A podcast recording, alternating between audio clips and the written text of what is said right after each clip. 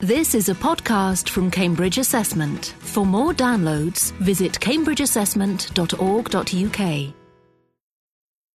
My name is Graham Stuart. I'm the chairman of the uh, uh, Education Select Committee. It's a great pleasure to be with you here today, and I'd like to thank Cambridge Assessment um, for organising and putting on uh, these events where we hear directly from academics, and then there's the opportunity for politicians such as myself and uh, experts uh, in the room to discuss the policy implications that may result from what we've talked about.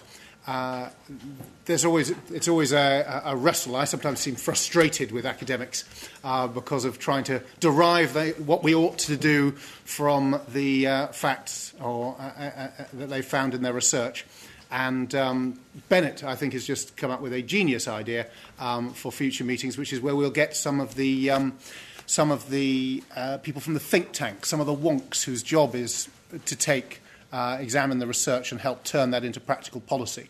And I think that could be an interesting step at a future meeting as well. So we can have academics, response from the think tank, um, people from different perspectives, and a, uh, a dialogue with politicians um, whose ultimate responsibility is to um, make decisions and implement uh, policy.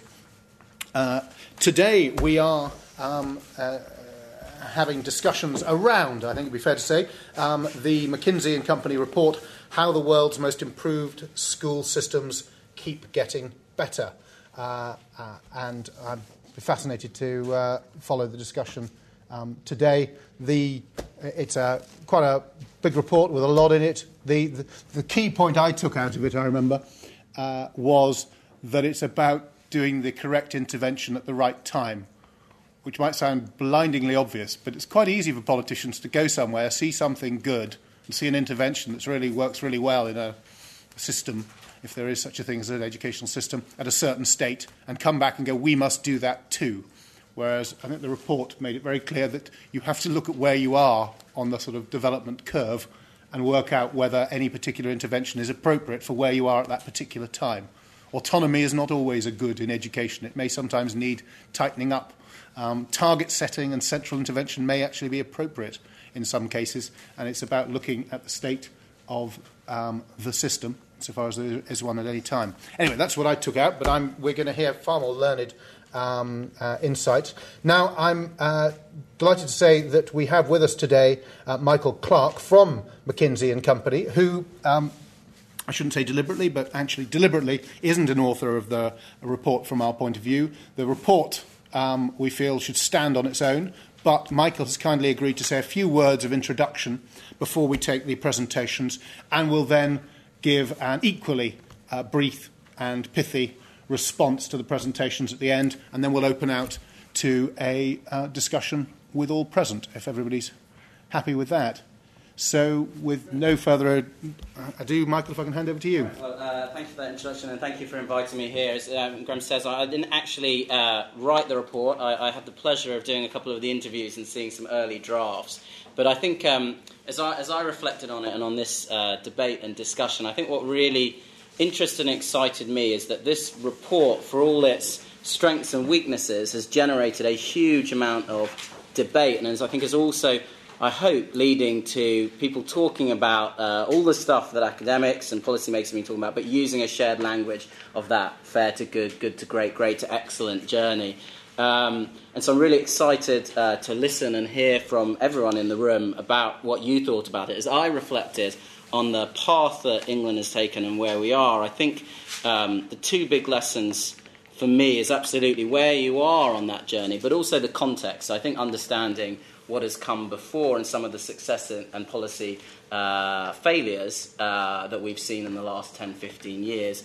And then the last one, uh, I'd, I'd, turn back to everyone in this room, is, is that leadership continuity and a guiding coalition, as we talk about in the report, is incredibly important. And I think everyone in this room has their, their part to pay, play in that coalition and, and in the leadership of the system. So I hope uh, to listen and hear about ideas on how we can take what's in the report, but also contextualize it and become leaders of a change that gets us further up that curve. So I'm looking forward to hearing from all of you.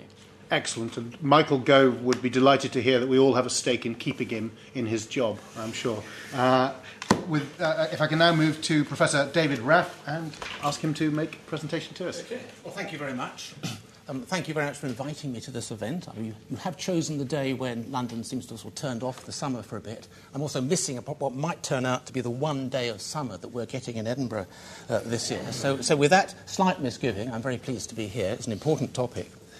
It also allows me to complete what I might call a certain amount of unfinished business with respect to House of Commons committees, because although this isn't obviously a committee um, session, the, uh, the, the, one time when I was giving evidence to the committee of which you're now chair, uh, Graham, was about, I think, 2004, when I was a member of the Tomlinson Working Group.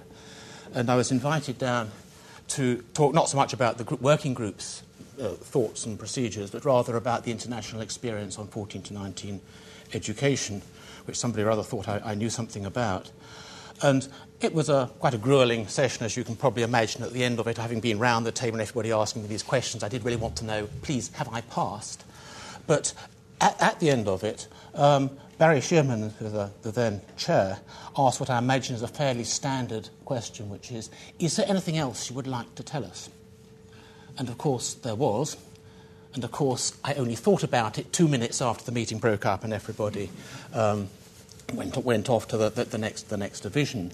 And what I really wanted to say, and um, this is where, sorry, where it? So this is where I need to find out. Really is. How do I get? How do I get onto the? Uh, sorry, I, I, couldn't. I couldn't find the. Yes. What I wanted to say was don't confuse policy learning with policy borrowing. It occurred to me at the end of that session that the reason why I came away feeling slightly dissatisfied was that all the questions, one way or another, have been asking me about international experience with a view to what is the best practice that we can import from the best countries and bring back here and adapt. And what I would have liked people to have asked was questions which had more to do with my second concept of policy learning, which is a somewhat more diffuse um, idea, using foreign experience not just to extract the single model of best practice, but in a variety of ways to improve understanding and to support policy development at home. To ask, if you like, the why questions and the how questions, and not just the what questions. And in my brief presentation, I'm going to be somewhat critical of the McKinsey report because I'm going to suggest that actually it's a version of policy borrowing and as, as a result, suffers weaknesses. And I'm going to suggest, at least just give you some inklings of what I think a policy learning approach, not so much what conclusions it would reach, but how it would start us on the process of thinking. Now, McKinsey, I'd like to suggest, is actually a sophisticated version of policy borrowing.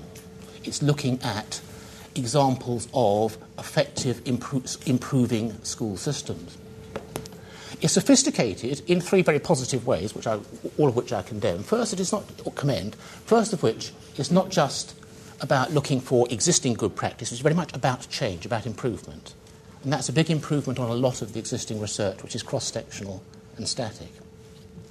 Secondly, it relates that best practice to the starting point. In other words, it doesn't assume that all systems are starting from the same position on this improvement journey.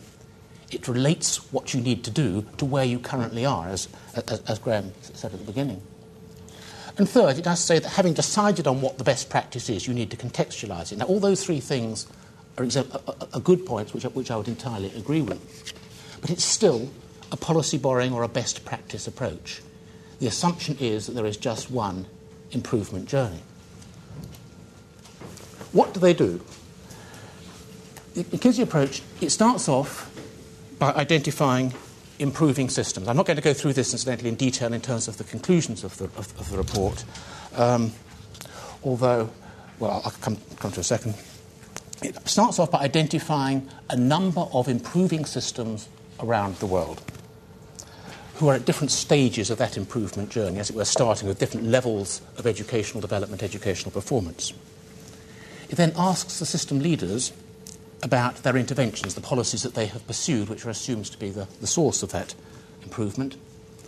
It abstracts the common features from those interventions And then it defines intervention clusters for each stage and also another set of intervention clusters across all stages. That's a mistake there. That should be page 36. If you've got the report, if you want to see the summary of a lot of what it says, look at Exhibit 8 on page 36. And that actually summarizes the McKinsey report's conclusions about the nature of the interventions that are going to get you through each stage of the improvement journey, respectively from poor to fair, from fair to good, and good to great, and great to excellent. And you'll see that England, I think, is still in the good, good to great journey. It hasn't yet had greatness thrust upon it. Um, and it's to do with shaping the professional. So, raising the calibre of entering teachers and principals, raising the calibre of existing teachers and principals, and school based decision making. Those are the three things that England, well, has been doing because it's been moving along that improvement journey, but possibly needs a little bit more of before it gets to the fourth um, stage of that improvement journey, which is called improving through peers and innovation. Now, this approach begs three questions. First, has McKinsey accurately identified the improving systems? Well, I think it probably has identified certainly some systems which have improved quite significantly. Whether they're the only ones, is, I don't think it claims that they are. So, so far, so good, but there are, of course, other criteria of improvement. We must always bear in mind that this is very much focused with attainment in a fairly traditional sense. It's not looking, for example, at issues to do with equity. It's not looking, for example, at issues to do with the extent to which school systems foster creativity or entrepreneurship. It's not looking at, at a range of other possible outcomes. And of course, there are always issues to do with how you compare these things across countries and over time. And it's always worth remembering Goodhart's law, which is that any indicator which is used as a policy target therefore thereby loses its value as an indicator, because people are, are aiming at the indicator, not at what it's meant to indicate.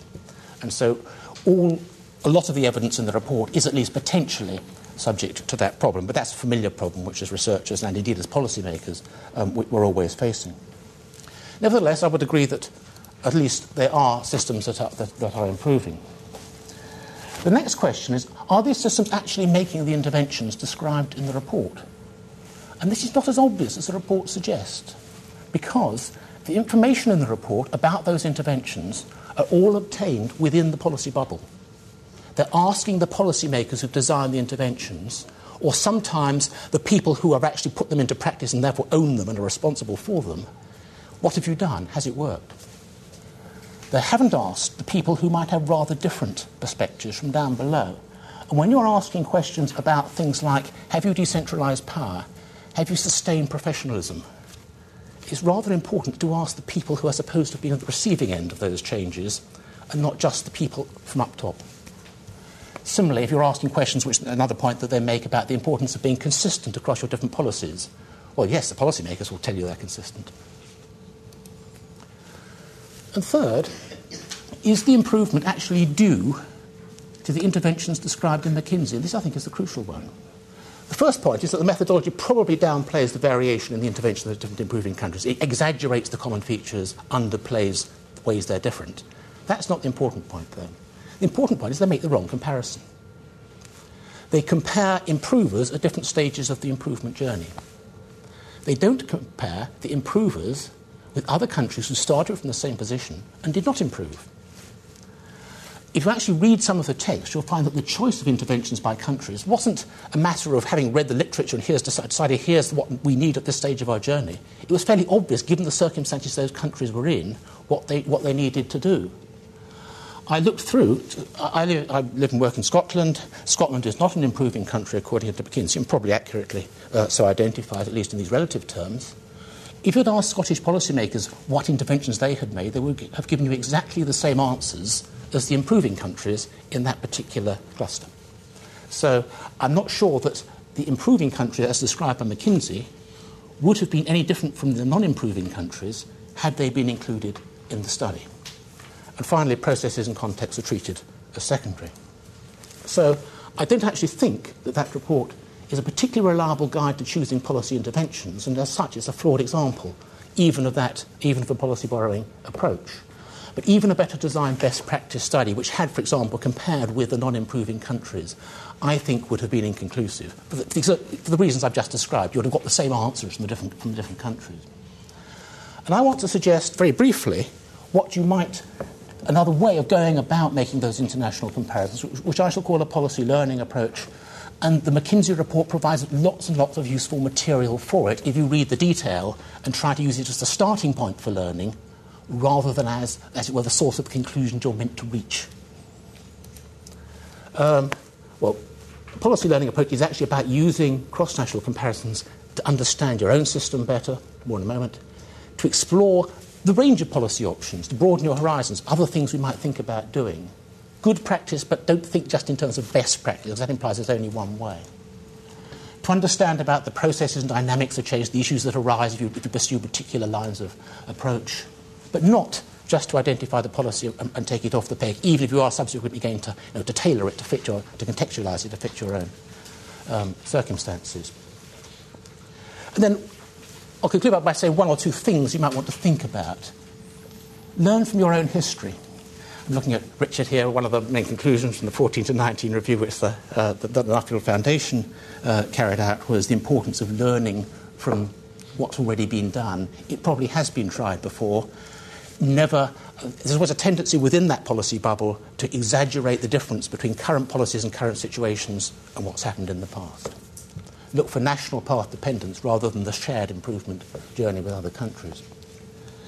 Second, and crucially, identify your national strengths. There's something you can do through comparisons and build on them. Don't design your policy from a deficit mode of thinking. Um, the example I've put there is tradition of local innovation. One of the strengths of the English system, not least seen from north of the border, is it does have a strength of local, a tradition of local school-based innovation. Some would say it's been somewhat eroded over the, over the years, but it, but it is there, and I think it is still vibrant. And indeed, the, the 14 to 19 review discovered plenty of examples of it. The issue may therefore be how that innovation does or doesn't get systematized. And I don't think I can take you through this one. I think you've got the, the, the, the printed um, version in, in the pack. But this is something I wrote nine years ago. It was actually one of the things that led up to the, the 14 to 19 review. And this is my attempt to summarise at least some of those strengths of the English system. And Frank Coffield added two or three sort of riders as a, as a postscript in a, in a, in a later um, piece. Um, I'm not saying this is definitive, it's nine years old, it's talking mainly about 14 to 19 education, about transitions into employment. But I would invite everybody present to reflect on what do you think of the existing strengths of the English system and, what, and to what extent and how can we use those to build on it in order to improve it. Facilitate horizontal learning. Think about how a school system allows that learning to spread horizontally. And here I would agree very much with what McKinsey says when they're talking about this intermediate layer between government and, and, and schools and teachers, whereby you allow that, some of that knowledge, some of that experience to get moved across laterally, whether it's done through professional associations, subject organisations, local authorities, or other sorts of organisations, is possibly a matter dep- that depends on local circumstances. But there's a lot of value in having structures and systems that allow this knowledge to be spread horizontally.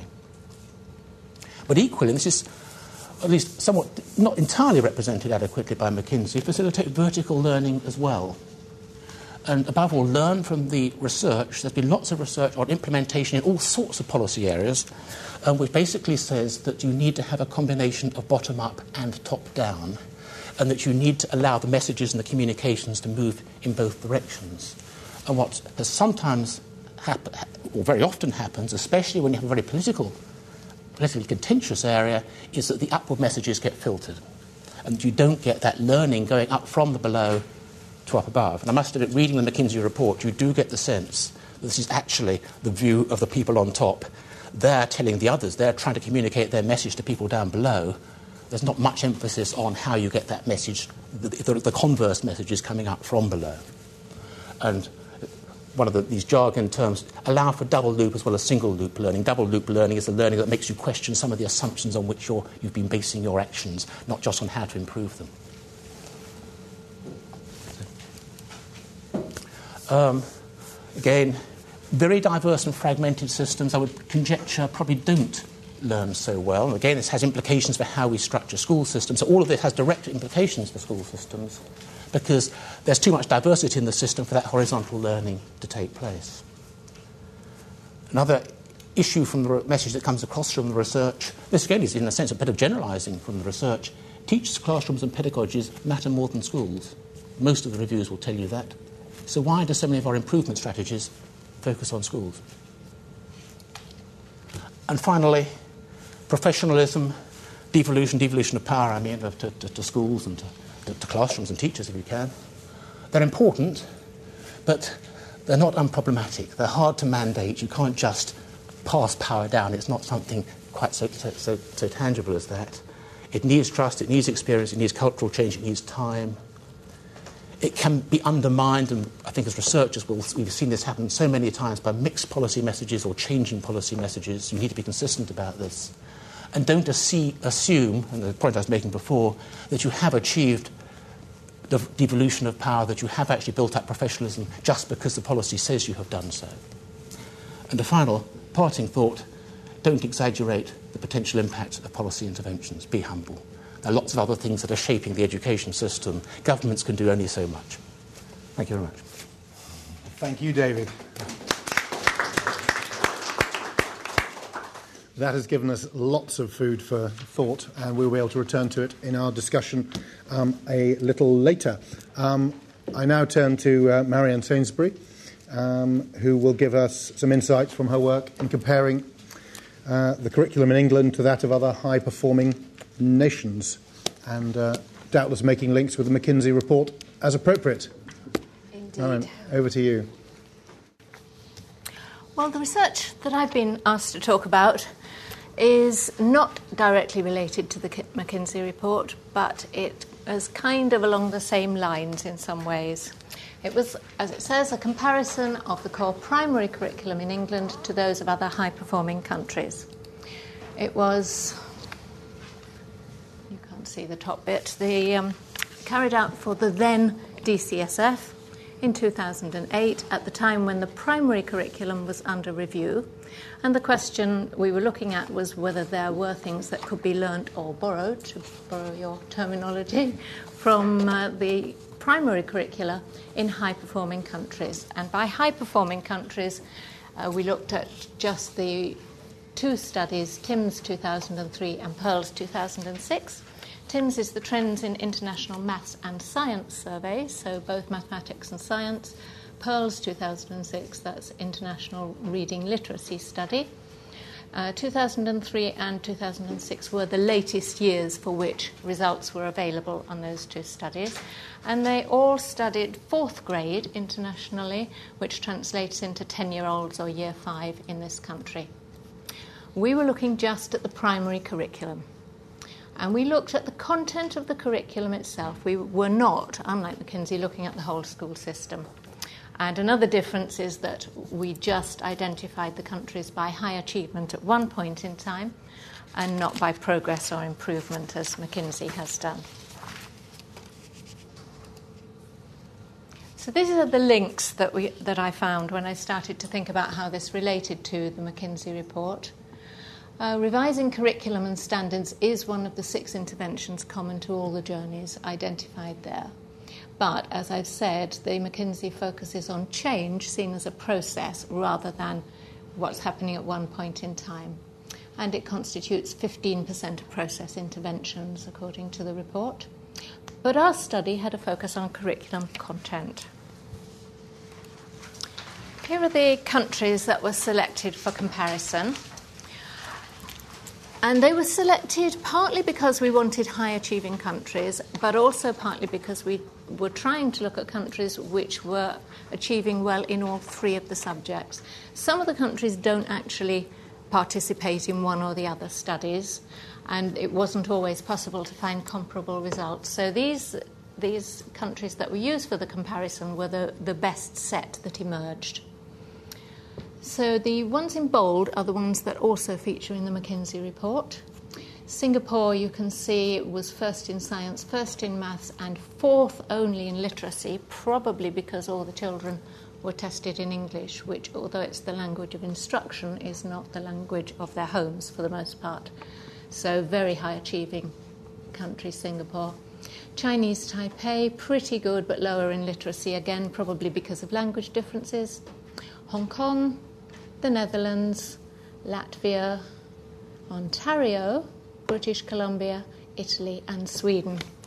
it's quite misleading actually to compare the rankings that way because there are different numbers of countries in the different studies, and there are things like do you include the Canadian provinces as a country and so on. So that's just a very brief indication.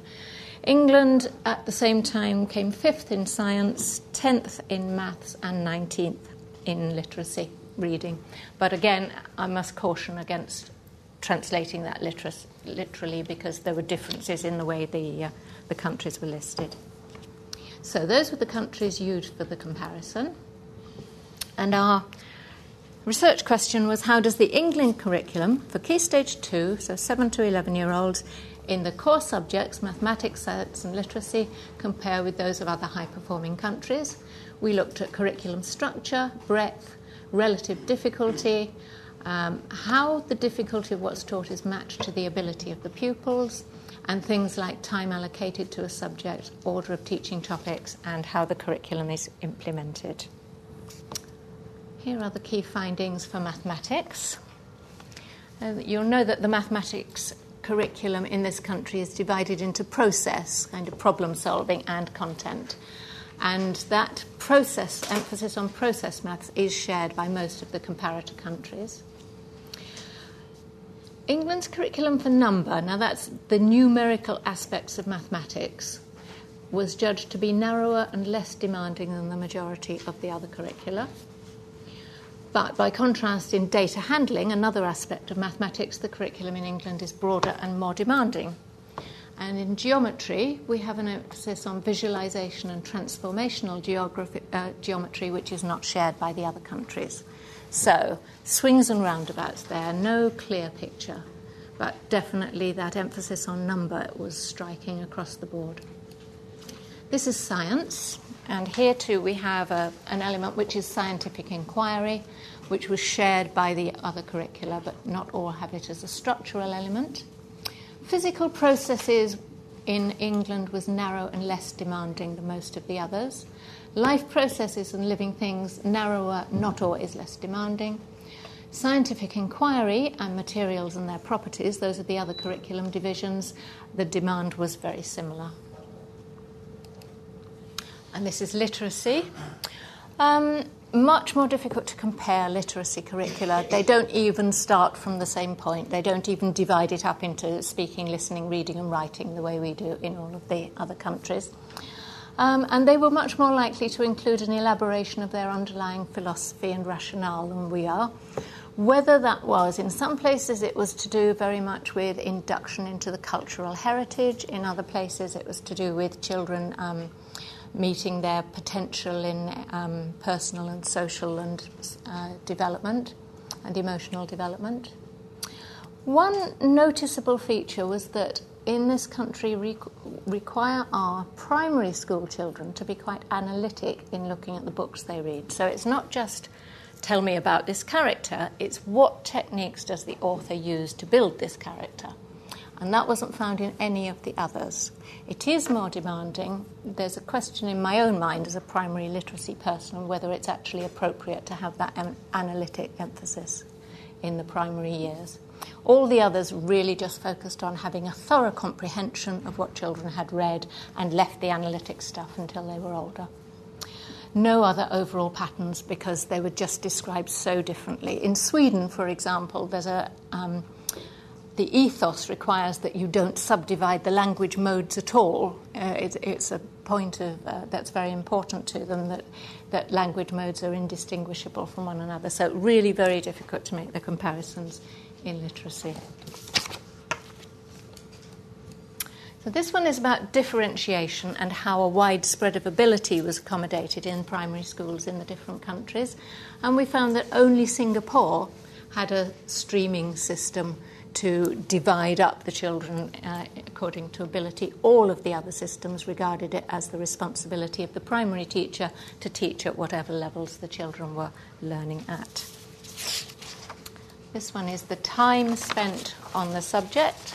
Maths was about three hours a week, literacy usually more than maths, and science usually less than maths. And then just a quick indication of how we did the study. We made the comparison twice, once with colleagues at NFER and once by a native of the comparator country, and then we compared them.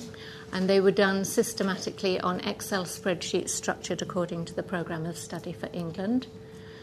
We made judgments of breadth of difficulty and then the confidence with which those judgments were made. So, a typical piece of analysis would look a bit like this. So, we've got one tiny element of the English National Curriculum Programme of Study to recognise differences between solids, liquids, and gases in terms of ease of flow and maintenance of shape and volume. And then the comparison country, nearest equivalent. Is it easier, harder, or similar in difficulty? How confident are we about the difficulty comparison? Broader or narrower? And how confident are we about that? So that's just an indication of the methodology that we used. What can we conclude from this in terms of learning, borrowing, or anything else? It certainly seemed that the primary curricula of high performing countries featured a broad and demanding curriculum for number within maths and broad and demanding curriculum for physical processes and life processes within science, and an emphasis on reading comprehension rather than textual analysis within reading. But I'm sure I don't need to point out an, an assessment seminar that there is a a possibility of circularity here because it does depend what the international studies measure in their surveys, and there is a very strong emphasis on the number elements of maths in the TIMSS. So it could be that actually the um, the high performance is related to the fact that the curriculum matches the what's tested in the studies. However, in other respects, and really the great majority of respects, the other curricula were very similar to that in England. Sometimes England was even more demanding. Conclusions bringing it back to McKinsey, you can see that we asked a different question. In a way, the detailed analysis was reassuring for England because it revealed differences of detail, but overall it was pretty similar. It may be that the content of the curriculum is less important than the process it may be that both have their part to play. I think we have got some complexities here. Thank you.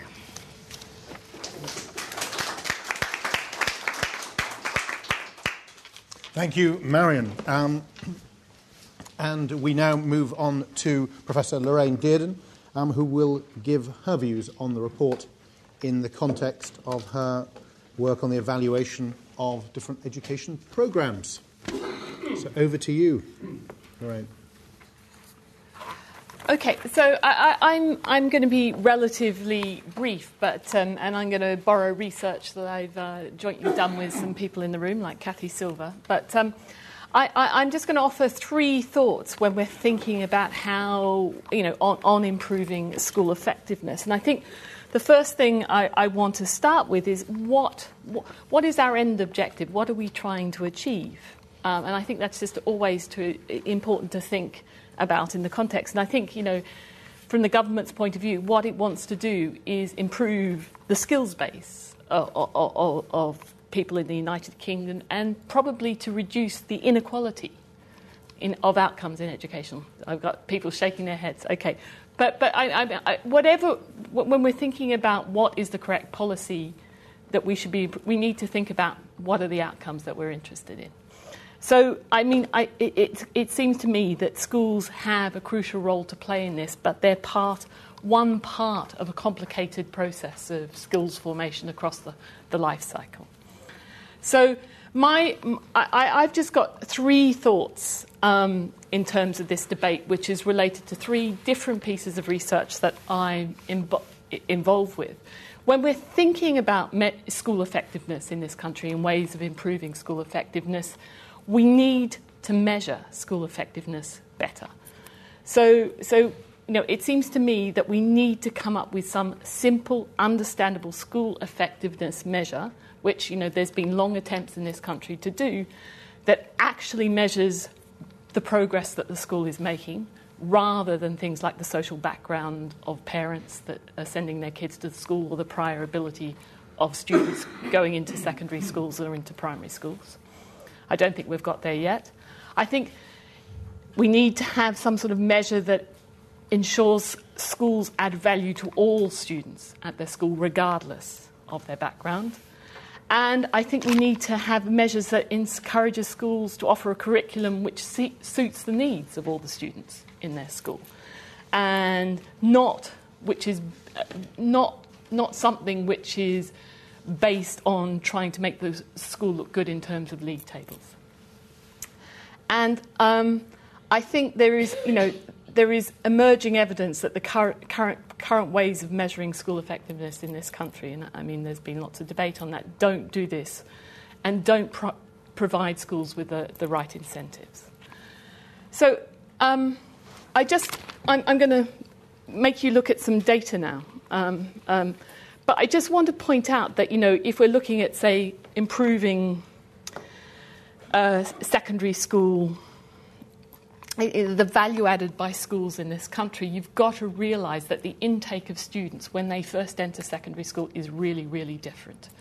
Now, if you, I, I mean, what this is based on is how kids perform in their key stage two tests.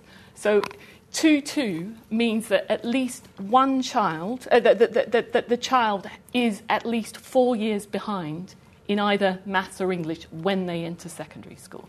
Okay, you can see that almost 7% of kids entering secondary school in England are at least four years behind in either maths or English, according to the Key Stage 2 curriculum.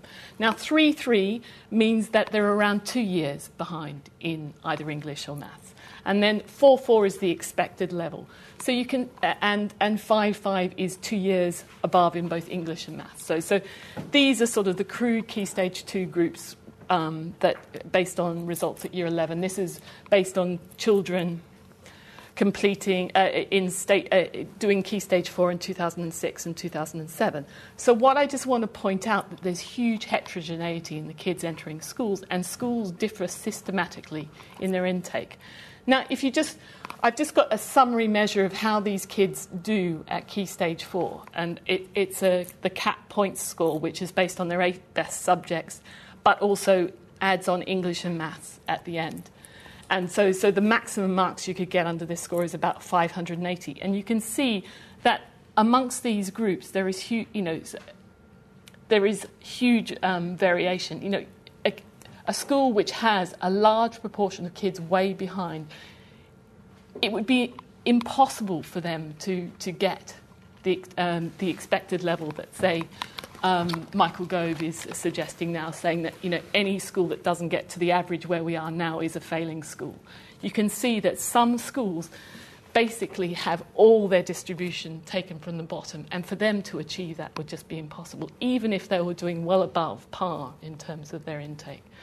So I think what you need to um, do is take account of this when you're setting these targets.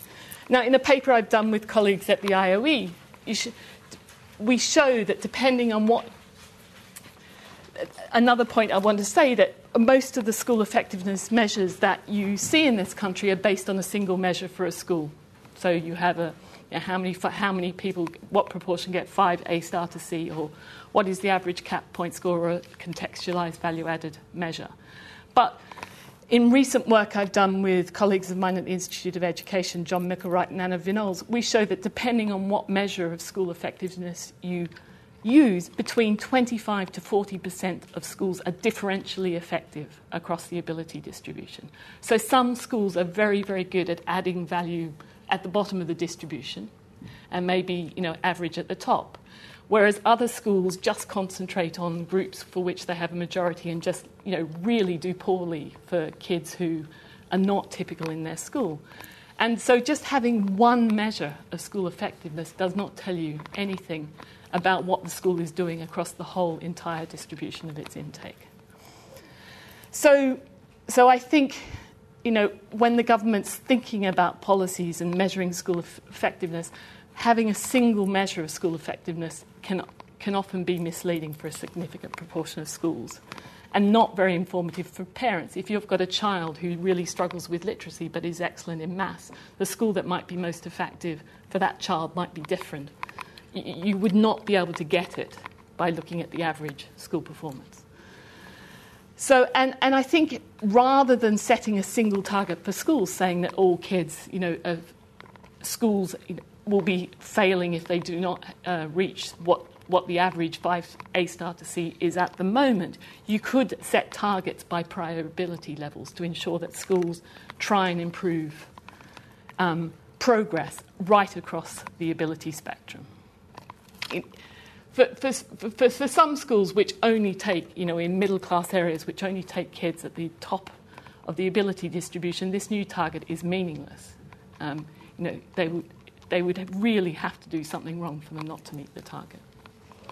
So, my, my, you know, as an economist, I think the first, you know, one an important thing is actually to try and think of some simple and transparent measures which actually are incentive compatible. Don't make schools just try and reach targets and try and improve ability right for, for all students.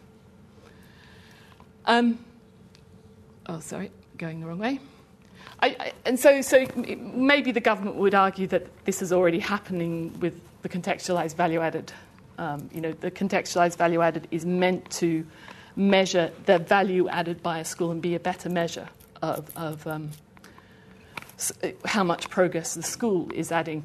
But we've just used survey data where, where we, we actually observe characteristics of the family. And what you see that kids with highly educated mothers on average get a contextualized valued score which is 20 nearly 30 points higher than kids with poorly measures which are meant to be taking into account family background because it's based on administrative data don't do a very good job of it Okay, so um, so I, you know, I think we really need to th- think again about how we measure school effectiveness and the progress made by schools. Um, I think my second thought is that we have to recognise that socioeconomic gaps in educational outcomes arise even before kids start primary school, and this is based on work I've done with with Kathy. And there are large socioeconomic gaps in children's outcomes at three and five, even before kids start school. And it's clear that these are driven by family background factors, but also by sort of the nature of the home learning environment and other things like that. So, if we, I think if we really want to improve effectiveness of secondary schools, we need to improve the outcomes of children in primary schools. And equally, if we want to improve the outcomes of kids in primary schools, we need to look at policies to reduce the socioeconomic gap in outcomes before kids reach school.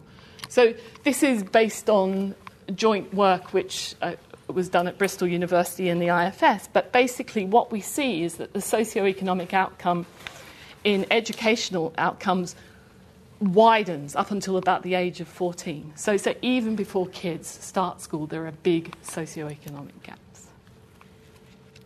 And what this research showed, this was something that we did for the Joseph Rowntree Foundations, is they're large at age three and they continue to w- widen to the age of 14. And schools have some role, some, some impact on that widening gap, but, but not a huge role. And the things that really explain this are, are, are, are you know, prior outcomes, which of course are affected by school, but things like the early lo- lo- home learning environment, expectations and aspirations for education, belief in own actions making a difference, childhood behaviour, material factors. And what this report found at gaps at age 16, um, that whilst gaps at age 16 is a continuation of the, the earlier gaps that, that had emerged, they could be reduced for the poorest children if, for instance, they have things access to computer or the internet, avoid problematic or risky behaviour in and outside school, expect to go to HE or have parents who expect them to go, believe that they do well in school. And, and, and what was most striking about the work done here was there seemed to be some, an aspiration deficit for kids from poor, poorer socioeconomic backgrounds. So, you know, whereas some of the current policy is focusing on, you know, a disadvantaged pupil premium, I think it needs to go broader than that and maybe, you know, think about policies that, um, you know, attack, uh, that, that challenge, uh, try and sort of, increase the aspirations of those from poorer socioeconomic backgrounds. So, and um, and then my third um, thought, I mean, I, I, you know, trying to bring sort of my full range of research here is that improving outcomes at school will, or, you know, or, or, reducing socioeconomic gaps at age, by the age of 16 is, is essential if we're going to reduce socioeconomic gaps in higher education participation. And, and you know, the white paper on higher education funding was released today, but, but um, and most of the, the debate on this is focused on reforms to student support and the impact that it might have on HE participation, particularly those from poorer socioeconomic backgrounds. But it's clear from uh, some other research I've done with colleagues at the IFS and the IOE is that the biggest barrier to kids from poor socioeconomic backgrounds accessing HE higher education is because of the socio-economic gap in GCSE results that exist at age 16. So if we really, really want to reduce inequality in access to higher education, we, you know, we need to act a lot further. So school is part of that, but I think it's much, a part of a much wider agenda to reduce socio-economic gaps in, in, in skills formation across the life cycle. Okay, that's all I want to say. Thank you very much. Um, before I open out to the floor, I did say I would allow um, Michael to give us a few thoughts um, uh, before we do that. Sure. Thank you, and, thank you, speakers. I was. Um, I'm, I'm going to now do a horrible uh, summary of what I heard, which obviously is, uh, as David would tell me, is a very selective listening uh, on my part, and I probably should be uh, doing some sort of uh, double loop learning on, on what it is. But I, um, I think from, from Lorraine, th- thank you for keeping us uh, very honest about how single measures, or even the composite measures that's used in the report here, actually hide huge variation um, in attainment. I mean, this, this, report uses PISA and TIMSS in the same way um, that you do, but one of the damning critiques I think that the OECD uh, has made many times of this country is actually that we do we have one of the largest variants uh, in terms of attainment, particularly both our within school but also our, our between school variants. And I think it is very important to note that when we look at sort of absolute measures, composite measures though they be, they actually hide huge amounts of variation, and there are different uh, policy levers I think we should be thinking about uh, to tackle that. And so, in, in the debate, I look forward to hearing about uh, some of the ways uh, to really think about closing that attainment gap. It's, it's, it's worth noting that Singapore, one of the um, examples, and Lorraine, one of the ones that you talked about, do have uh, a very different approach to differentiation, um, and indeed uh, have been very successful in the uh, primary ages between the last 10 years, between getting up some of, uh, for example, their Malay communities, uh, the results in primary attainment. And I think we should and could look to some of that to, to think about that attainment. So, um, thank you for that, and, and, I think we should think about it. And Marian, I think you, you stressed uh, the benefits of really actually looking in detail at specific areas. Um, and so the curriculum re- review that you did was obviously way beyond the scope of things that we could do in here, but shows uh, the depth uh, and, and, quality of work that you can get. And I think I've, for me, I also heard at the end that in this particular example, one of the things the research showed was that actually, as well as curriculum, which I know the government is currently uh, reviewing, there is also the need to look at the processes um, underneath it. And, and, David, I'm going to quote you because I loved it so much. The McKinsey uh, report is not a reliable guide to choosing policy interventions. I could not agree more. Um, I think that that's why we're here today. Um, and I think that's why, uh, in fact, that we, we published the work and undertook the, the work. It, it is not a reliable guide, but it's meant to generate the sort of discussions that we're having, the sort of uh, detailed work. And you also went on to say that it is a starting point for learning. And so, uh, with that starting point um, in mind, I, I, would just remind us of, of sort of uh, where at least the report uh, left its um, analysis of where England is. So, so um, the learning that we have here is, is, is, that England at the moment, I would say, and we had a lot of uh, battles and pushback on this, but is definitely, I feel, in that good to great transition. There are elements of the system that are towards the great end, and let's be clear, there are elements that are towards the fair end. And that's one of the examples of the sort of contextualization and looking into the, the past and really understanding our strengths that David, you spoke of, and Graham, you also spoke of. Um, but if we accept for the moment that we are in that good to great transition, there were three areas that the report focused on. It focused on raising the caliber of uh, teachers and principals entering the, the profession. So, looking at recruiting, looking at preparation and induction. And I was at the Festival of Education at the weekend talking with uh, the National College, teaching leaders and future leaders. And I think some of the initiatives that they are spearheading, whether it's the teaching schools, whether it's the growth and expansion of teaching leaders and future leaders, are interesting examples of uh, initiatives to raise the caliber of uh, leadership, principals and middle leadership in schools. And then also, um, I'm sure, I hope we'll get on to debate some of the uh, proposals and ideas for raising the caliber of uh, teachers entering. And I know there's a, a, white paper on ITT, I think, coming out uh, at some point. Um, the second area, raising the caliber of existing uh, teachers and principals, which again is the teaching leaders, future leaders, uh, but is also thinking about those uh, coaching and practice. And I think one of the things that was very, very noticeable from our work was the, uh, that very much um, the best systems and the best individual schools, and indeed, uh, again, to another point, David, you made, looking beyond the school into the classroom, those departments that are improving, those schools that are improving, those systems that are improving at the fastest rate have really embedded a culture of continuous learning within the school, within the classroom, and for individual teachers finding time in the teaching day to um, actually learn from peers, to visit other schools, visit other teachers, I think is crucial and something that I uh, would like to see happening in this country.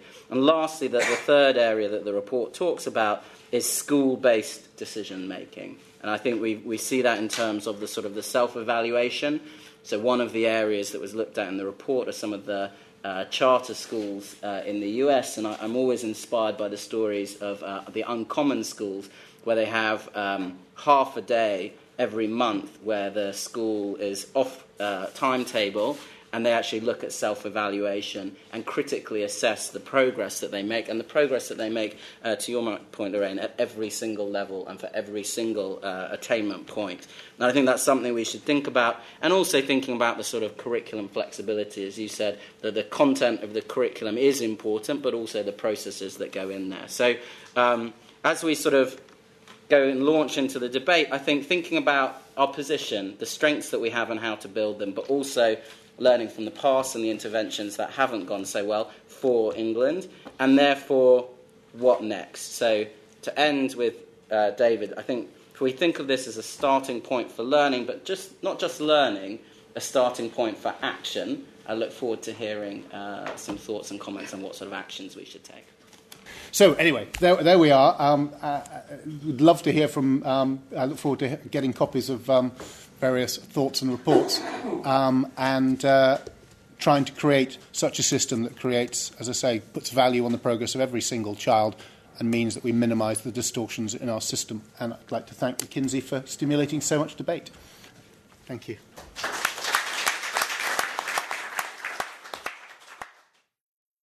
This is a podcast from Cambridge Assessment. For more downloads, visit cambridgeassessment.org.uk.